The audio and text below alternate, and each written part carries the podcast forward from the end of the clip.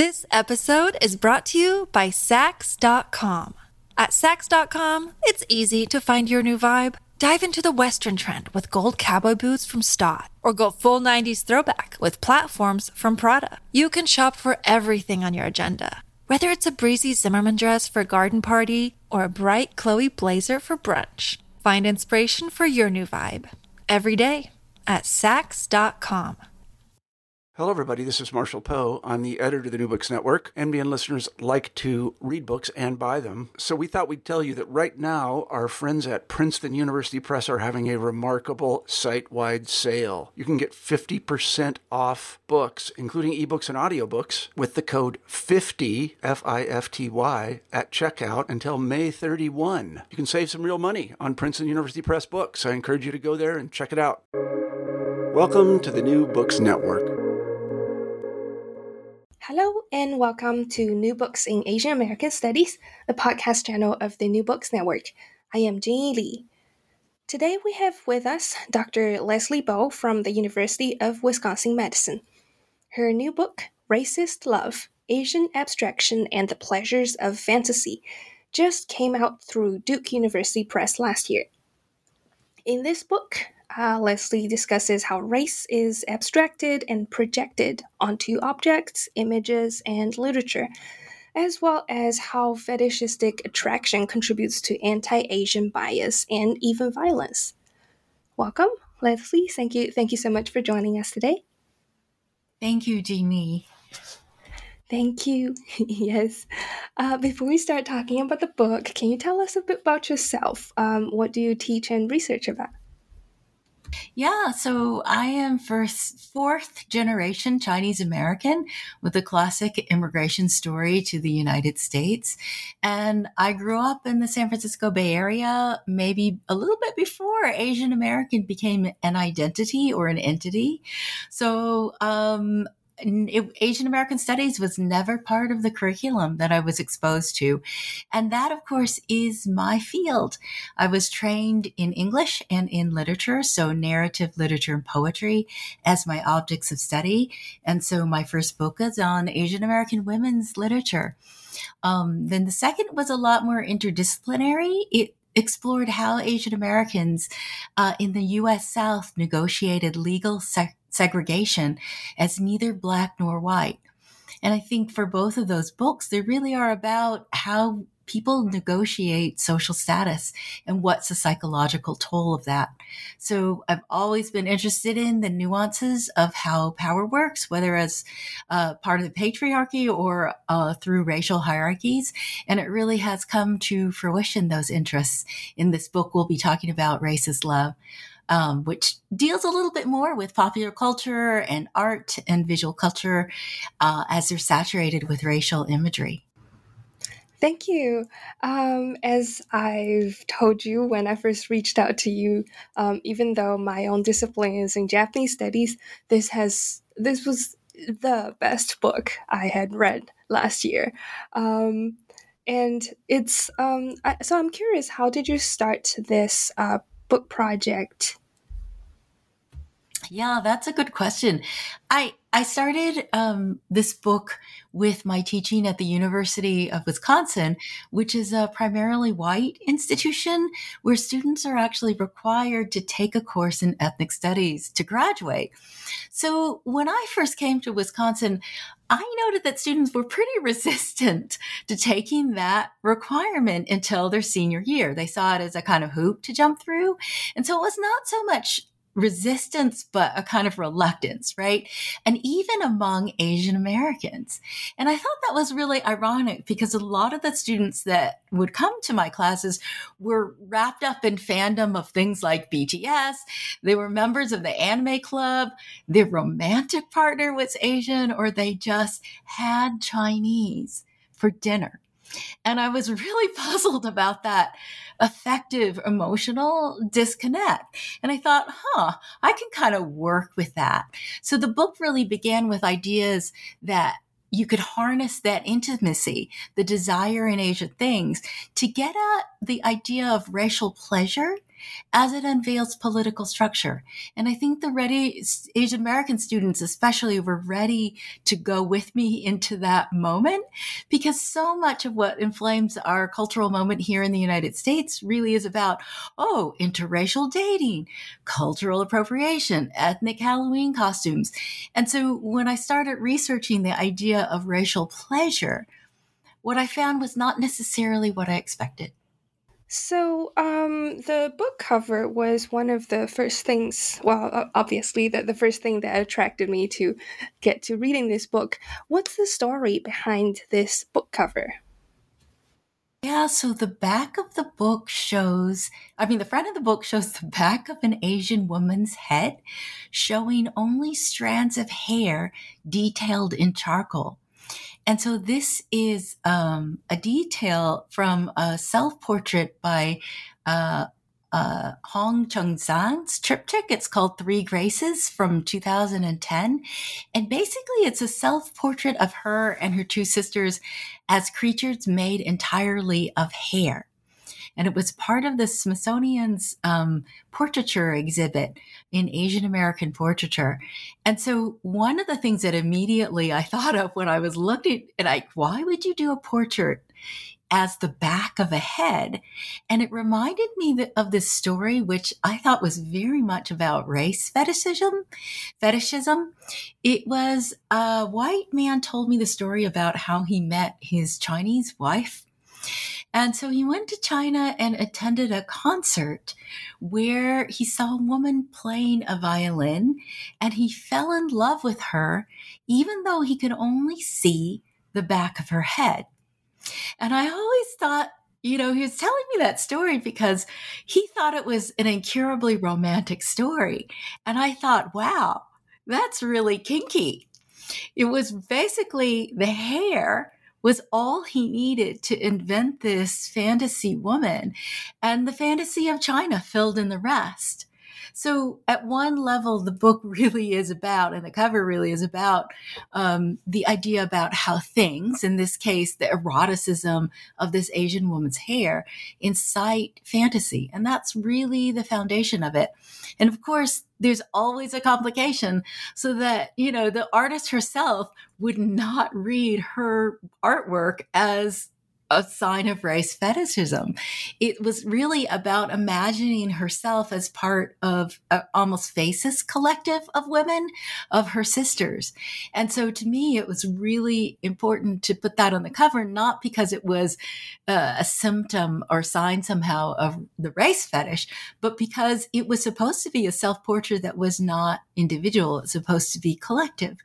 And so I think that that cover really gets at two really different readings, you know, the race fetish reading, but then also the complications for Asian American spectatorship.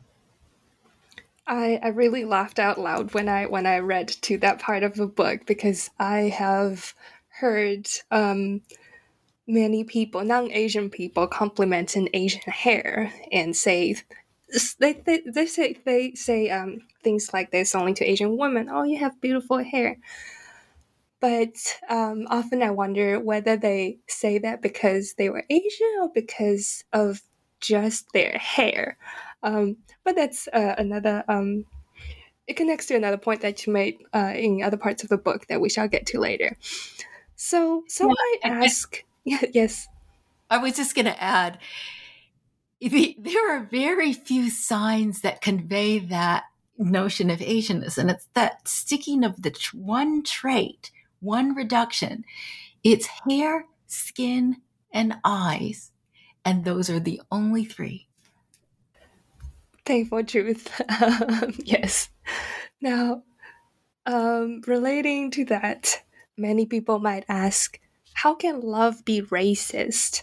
And I've actually heard this many times when I try to point out to my friends that some of these, um, as you say in the book, Asianized objects are racist. And my friends would just say, oh, no, it's because people love these Asian culture um, mm. aspects. But how can we understand racist love and racist hate as the two sides of the coin, to quote you? Yeah, that's a really good question because part of the claim of this book is to really explore the way attraction serves as the very form of anti Asian bias. And I know that sounds paradoxical, but for many of us, you can tap that paradox intuitively so that anyone, anytime someone compliments your culture, you have a queasy feeling. And that, and, and my question is why? Like, why would you have a queasy feeling with a compliment? So part of the answer is that the title, my title, Racist Love, actually comes from an essay by early Asian American writers Frank Chin and Jeffrey Paul Chan, who wrote an essay called Racist Love in 1972. And so one of the things they say in that uh, essay is really about the nature of racial stereotyping. So they said, quote, each racial stereotype comes in two models the unacceptable hostile black stud has his acceptable counterpart in the form of Stepin Fetchit. For Fu Manchu and the Yellow Peril, there's Charlie Chan and his number one son. There is racist hate and racist love you know and, and those are kind of old you know uh, racial stereotypes that some of my own you know younger students don't have you know access to. But really they're saying okay so the stereotype represents whether it's positive or negative two sides of the same coin. Because the stereotype is still the stereotype you know, and so if we're familiar, many of us are, with the racial stereotypes that produce negative feelings, right? Fear of a people, hatred of a people, repulsion about a people. And it's very easy to recognize the harm, right, in that form of generalization. And I'm kind of like, well, what about the dark side of racial pleasures? How is Asianness a conduit of desire? In US culture, but yet still adheres to the logic of the nature of the stereotype, right? So that's a phenomenon that Bell Hooks, who is an African American theorist, herself called eating the other when she was talking about the consumption of racial difference within the United States.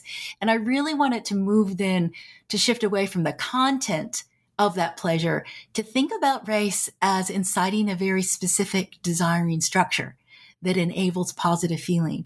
And really what that unexpectedly brought me back to was the structure of the stereotype where a generalization is really based on a reduction of traits. And that's why I mentioned like hair, skin, eyes, for example, but also their exaggeration, right? Hair, erases your entirety of your individuality. And that's what people see in the context of race fetishism. Now, um, the deep dive then that I did for this book was really to kind of understand what the cognitive processes of how people classify groups by visual appearance. Indeed, very well said. Um, now, why did you choose to focus on objects? Um, well, object human and object human relationship to examine these uh, kinds of Asian abstraction? Because you're so in the book, you use a lot of images of all these uh, um, Asianized objects, and I have to admit, every time I turn the page to the next um, image of the object, I, I cringe so bad because of the kind of abstraction.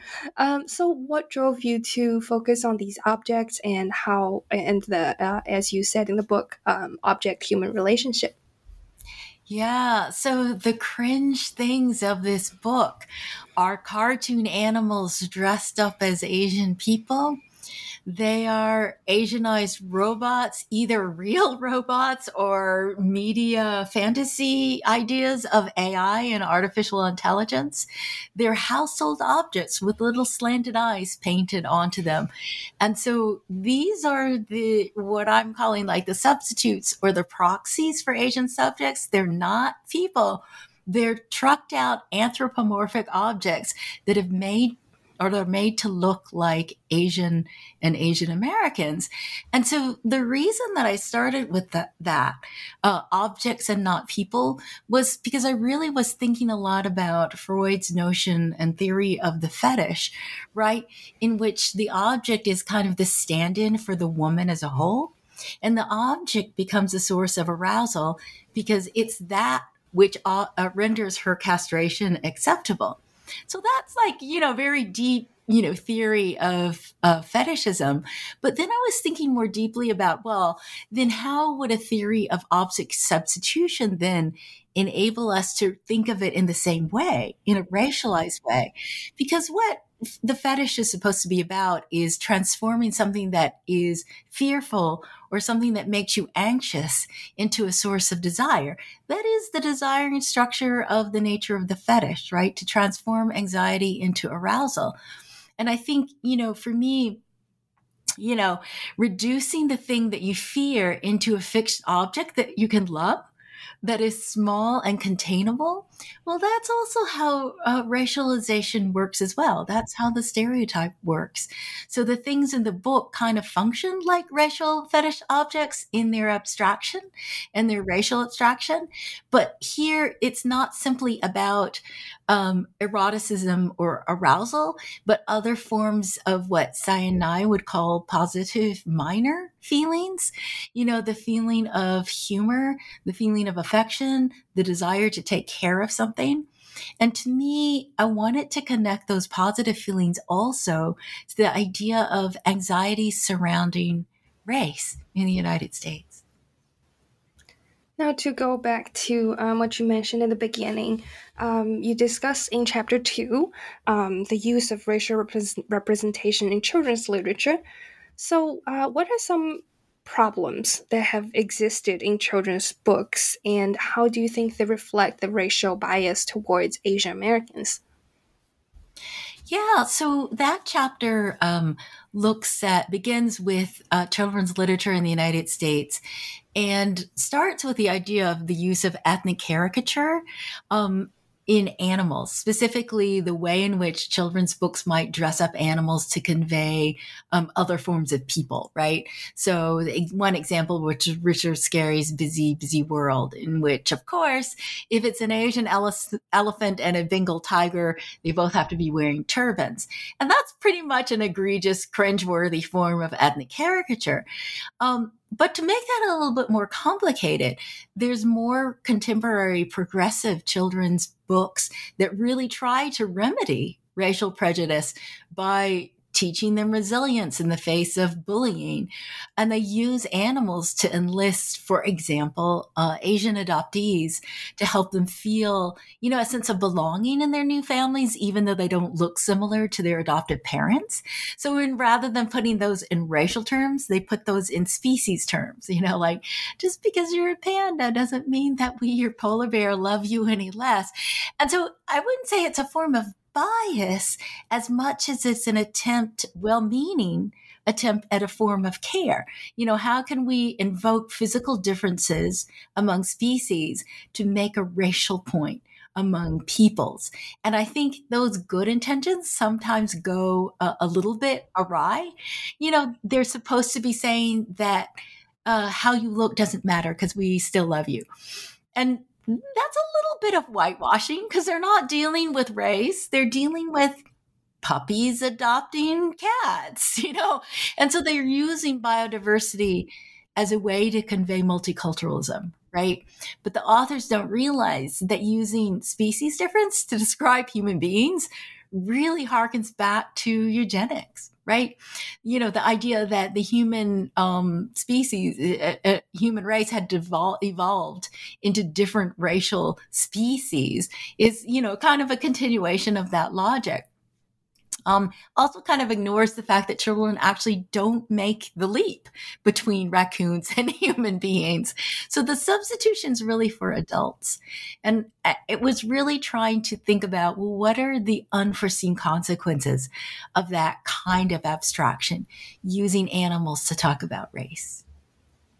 And to follow up on that, um, um, I was wondering why um, would you say this is more problematic when it happens in children's literature? Because, as you point out in the book, um, younger children do not really have this sense of different races. They don't really perceive um, the kids in the classroom that way. It's the adults, it's the authors of these books that have these this kind of perception of different races. So how um, what, what kind of problem does it create when this kind of racial representation appear in children's books? I think you know part of the challenge with educating the young, and and, and these books are very well intentioned. They're trying to head that idea of of bias and prejudices associated with physiognomy, right? How you look and how you appear. You know, they really uh, are attempting straight in, in a straightforward way, but maybe also kind of misguided. You know, how do you teach someone to be ignorant, innocent of um, of of bias if people children don't actually have you know a sense of racial difference even at that moment. I mean they do because they physically see that people are different from themselves but they don't necessarily think that those differences cohere to classification right? The way that adults do. And i think it's really tricky because the analogy that i was uh, using in terms of that fine line was really about, you know, you know, if you're trying to teach a child about you know sexual abuse without using the word sexual and without using the word abuse you run the risk of pushing into you know a non-innocent you know you know context that a child's not ready you know to hear. So i do think that one of the reasons that animals are viewed as a almost like a safety net is that you can raise those you think that you're raising those racial issues through the use of animals through a really bland message about well, we all look different, but we can still get along. Um, and and to me, it's well intentioned, and that's the complication. I'm not going to come in and say no, we shouldn't do that. We shouldn't have those books, but there is an availing of that that is very interesting to me where you know, in one of the pictures in in the book that I use is a series called Miss Bindergarten's Kindergarten, in which every student in kindergarten is a different animal, labeled A to Z, and you know, I have that picture up in my classroom, and I'll say, "Where's race in this picture?" And of course, race, as we know it, isn't anywhere, but it's also implied because what they're trying to show is animal multiculturalism.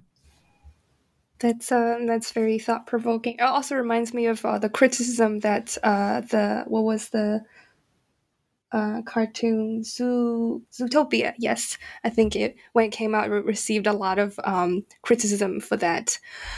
Uh, but moving on to chapter three, uh, you discuss how the kawaii culture, the, the cuteness culture, that we often see in objects that are associated with China, um, this kind of kawaii culture functions as a part of racial bias and fet- fetishism. So, how do you interpret these um, objects and the act of, and go to here, of collecting these objects that um, are projected with racial bias? Yeah, so let me first describe some of the objects that I'm talking about in in this in this book all of which the ones that I chose kind of uh, adhere to the um, aesthetic called kawaii, which is cute style, um, coming from Japan in the 1970s. And so they're little rice bowls with mandarin hats and slanted eyes or a juicer from Alessi that is also painted with slanted eyes and a con- canonical hat. Um, it's everything from little kitchen timers in the shape of geishas to tea bag holders, you know, in in the form of Chinese peasants, to decorative statues of sumos, to even the Harajuku girls' perfume bottles. And so that's my little archive, you know, for this chapter and it really came about when you know i was uh, shopping in san francisco and i came across one of these objects in a store and it was 2006 and i was really shocked you know because to me it was such an obvious ethnic racial caricature of a chinese person um, that it was very much harkening back to you know these objects from the segregation era in the american south like a mammy cookie jar like why would you create a racialized human being in the form of a cookie jar or a juicer for that matter and those historical objects were meant to mock or ridicule African Americans. It was really a reminder to keep people in their place because it really made no distinction between the servant and you know the the the task right so the mammy is your cook you know the lawn jockey holds your horse right and so it really was a conflation between um, the servant and what the servant was supposed to be doing for you and so when I saw this Asian version of that, I was like, oh my God, how could they sell that, you know, here and now? It's the 21st century. And then the other, my other response was equally mixed. I was like, oh my God, that juicer is so cute. I really wanted it. I thought it was so weird. I really had to have it. It's like, oh yeah, that looks just like me. and you know, and I think that's part of the the um, complication on thinking through um, cuteness as it is adheres to idea of racial traits in these anthropomorphic kind of figures because on one hand they incite delight they really spark joy you know they're they're kind of delightful and you makes you want to to hug them or care for them. And it was really, there is a dark side to kawaii or cuteness that really is, I mean, and I think theories of kawaii have really uh, laid this bare as well. Um, they incite a form of domination. They appeal to your sense of control over something that is small and helpless and infantile and cute um, that really needs you but you know that is subordinate to you. And to me, that is the dark side of kawaii and cute things. And when you think of that in racial terms, it becomes a little bit more, you know, pronounced. Because the question is then why Asian kawaii anthropomorphic things in the shape of you know, things to help you around the kitchen. Like, what is that about? And for me, from the positionality of the United, how those things circulate in the United States, it's really thinking about, oh, well, it's no accident that those things are being, you know, sold here at the very end of what was called the American century. You know, we're in a global environment of multipolarity. You know, there's a loss of influence among the US and its European allies. And I couldn't help but wonder is there some kind of impending historical anxiety that makes uh, people in the US want to consume things that are Asian, but they're tiny and they're small and they're easily controlled and they're cute. You know, they're unthreatening. And so, really thinking uh, between that and the analogy uh, between some of these segregation era um, objects, which are really about um, uh, an expression of, of, fear about um, Black heterogeneity. Um, at the end of the Civil War. That's very interesting, um, and I I can completely relate to that of the, the feeling of wanting to collect these cute little Asian objects. But then my next question is: if these objects are so um, racially biased, why do Asians and Asian Americans want to collect them? You know, that is a really good question. And it also applies to that historical context that I was just referring to, because the collectibles of African American tchotchkes, like Mammy cookie, jar- cookie jars, are now also estimated to be 80% African American. So why would you want to collect an object, you know, that is denigrating, right? Or mocks you as a person. And for me, it really comes down to, and I explored this myself because I collect those things. I, you know, like want those things. And I'm like, it's a guilty pleasure, you know? And thinking about that, it's like, well, in part, it's a kind of ironic spectatorship.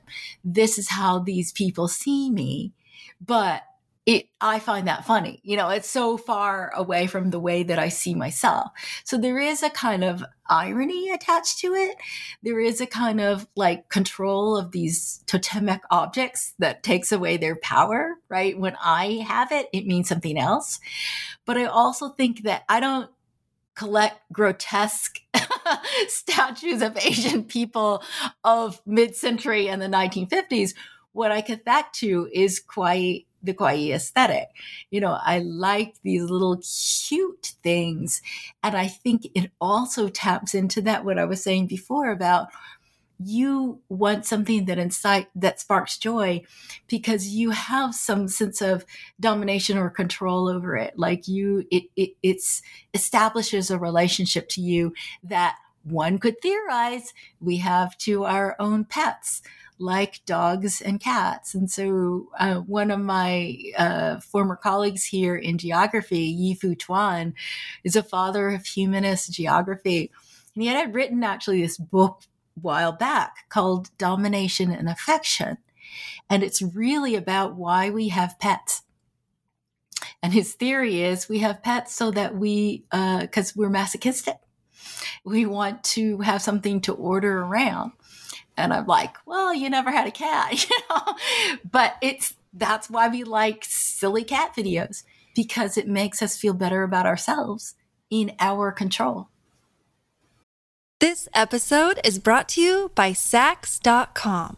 At Saks.com, it's easy to find your new vibe. Dive into the Western trend with gold cowboy boots from Staud, or go full 90s throwback with platforms from Prada. You can shop for everything on your agenda whether it's a breezy Zimmermann dress for a garden party or a bright Chloe blazer for brunch, find inspiration for your new vibe every day at Saks.com.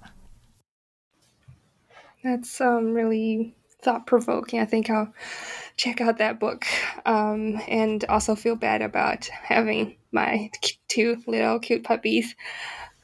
But um, despite this depiction of this association of Asian American and cuteness, Asia uh, or Asian America is quite often also associated with technology. Um, so in your next chapter, you turn to uh, what you call techno Orientalism.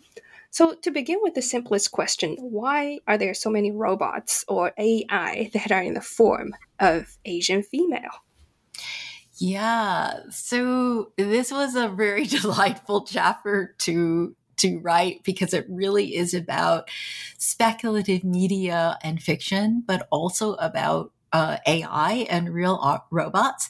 So to to begin to answer that question, I would acknowledge that the one one reason that um, these actual robots look Asianized is that they were actually made in Japan, you know, or China or South Korea. So there's one answer, you know, to that. However, I would also say that Western and European media and U.S. media and literature is also also obsessed with AI, embodied AI, um, not just as Asian and female, but young, bodily normative, you know, and attractive Asian females. And so then the question is like, why? If AI does not need a body, why do we often so so often imagine AI in that one form? Like what what's the the reason that we get from that you know and i think in part it, it is is about the fetishism of asian women in the west which adheres to the objectification of women right here's an entity that is less than human, right? And that ties into the notion of sexual objectification as well, right? A sense of control or, or superiority over the thing. You know, someone whose gender or her youth or race becomes shorthands for a lack of agency, right? A thing that can be dominated. Now, that also is related to the kawaii notion of, of cuteness because being Asian and female in this culture is also a form, an embodied form that incites both violence as well as a tendency to care. And uh, in other words, racist hate and racist love. And we see that in the spate of hate crimes within the United States, uh, particularly uh, uh, against those who are most vulnerable in American culture elders walking down the street or young women, you know, taking the subway, right? And, and, you know, the question is like, well, what then do people see when they see that that configuration you know is it that they see this uh, object that can be controlled that is supposed to do you know be be under your control but you're also kind of afraid of it. So when you think about AI or robots imagined as Asian women, you also think about the notion of sexual slavery in the context of the world, you know, world, you know, so human trafficking really puts in the United States, it really is a, a, singular, you know, Asianized female young woman. And, and, so we're not talking even about children or, you know, other, you know, forms of sexual slavery, but that association is part in answer to why we imagine uh, AI and robots as Asian women. Um, but I also think that it is like, here's a being that you think that you control, but you're also slightly afraid of, you know, and so that's, I think my answer to that and then, you know, the complication is that, you know, that embodied form in speculative media and fiction can also kind of make us rethink ideas of sexual consent. And I think in some of the chapters, when you think about, you know, here's an object or here's the thing that's made for human use, and it kind of, you know, really pushes you know, ethics about then what human beings do we use? Who actually does have consent?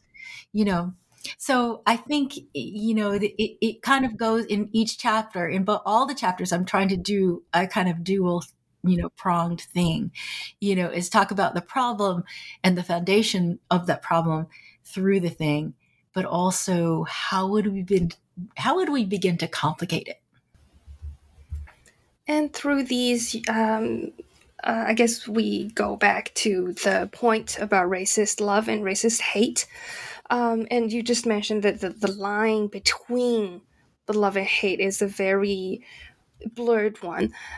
Um, well, where do we draw the line if, or is there even one, do you think?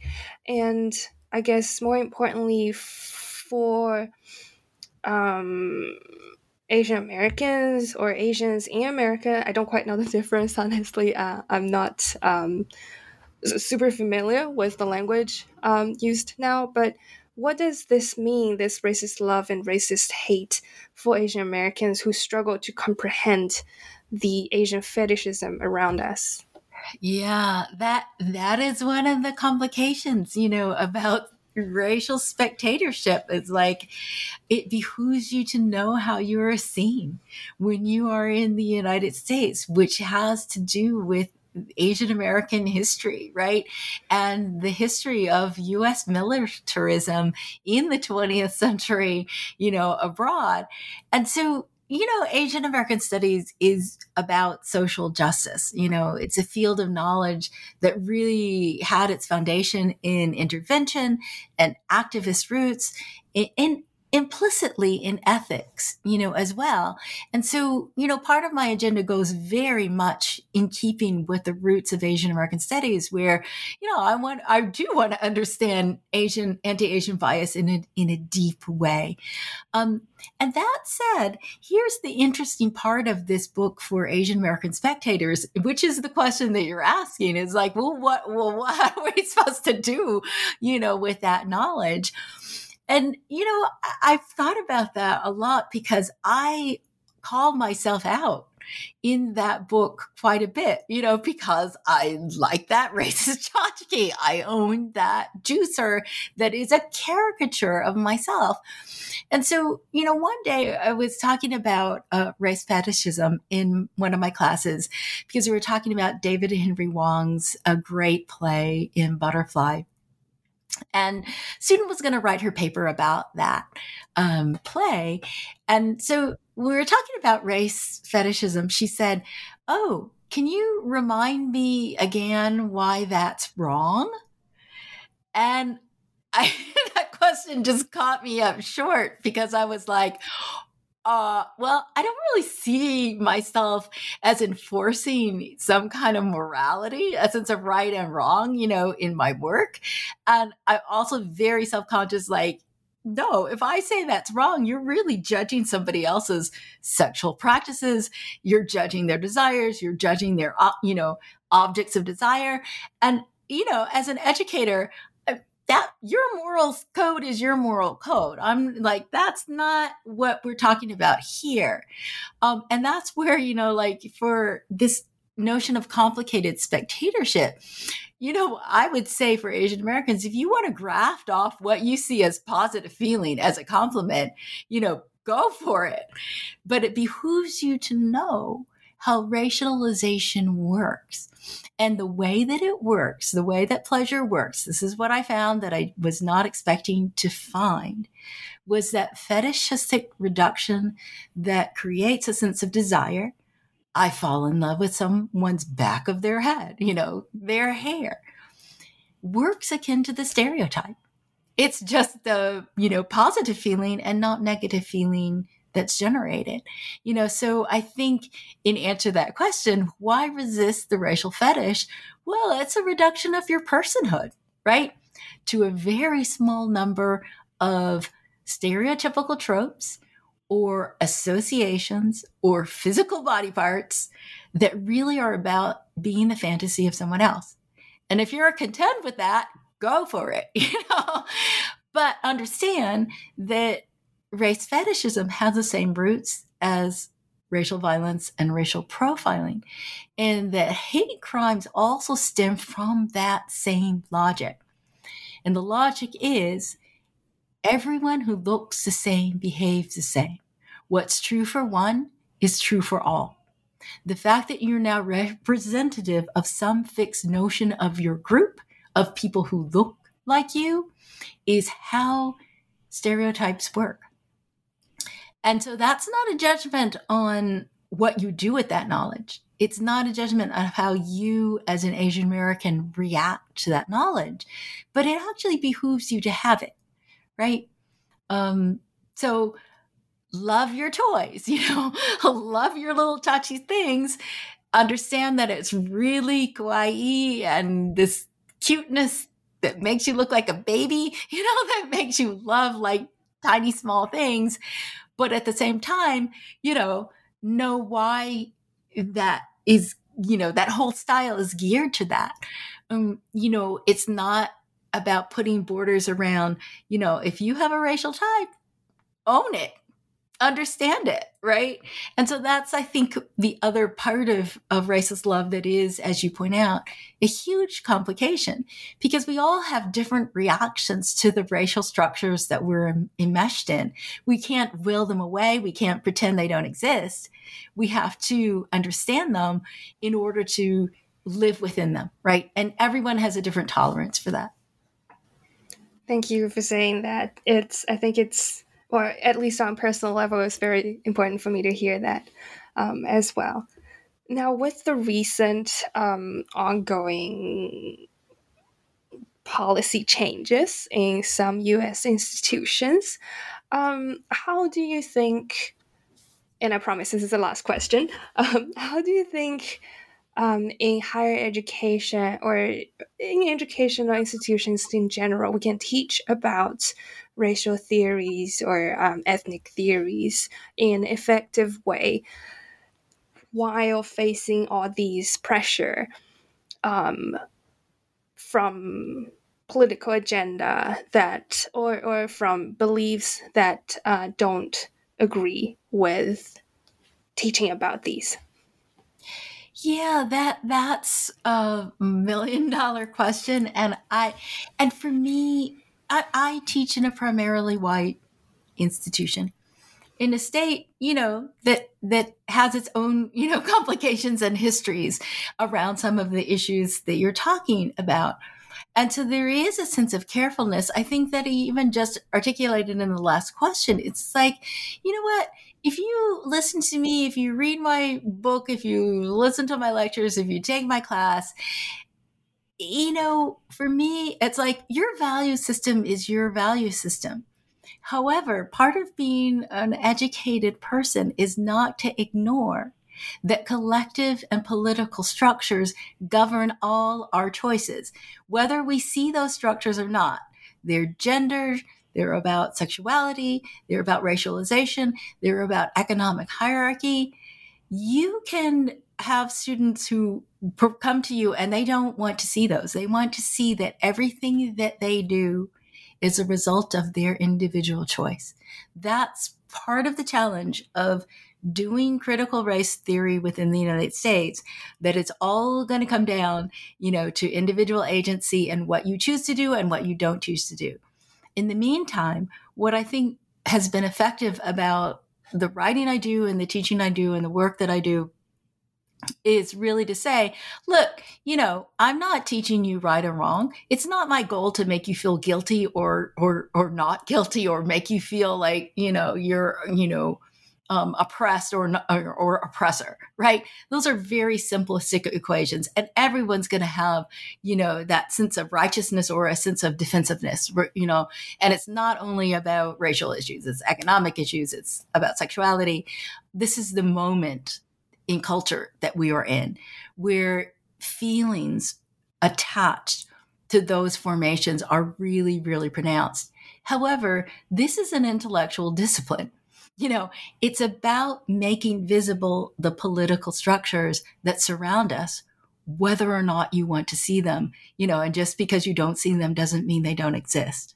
You know, and for me, that's really the carefulness of you know like okay i i do have a point you know that i want to make that is about collectivity but it's also about a very fundamental um, set of processes. And this is what i found in in researching this book.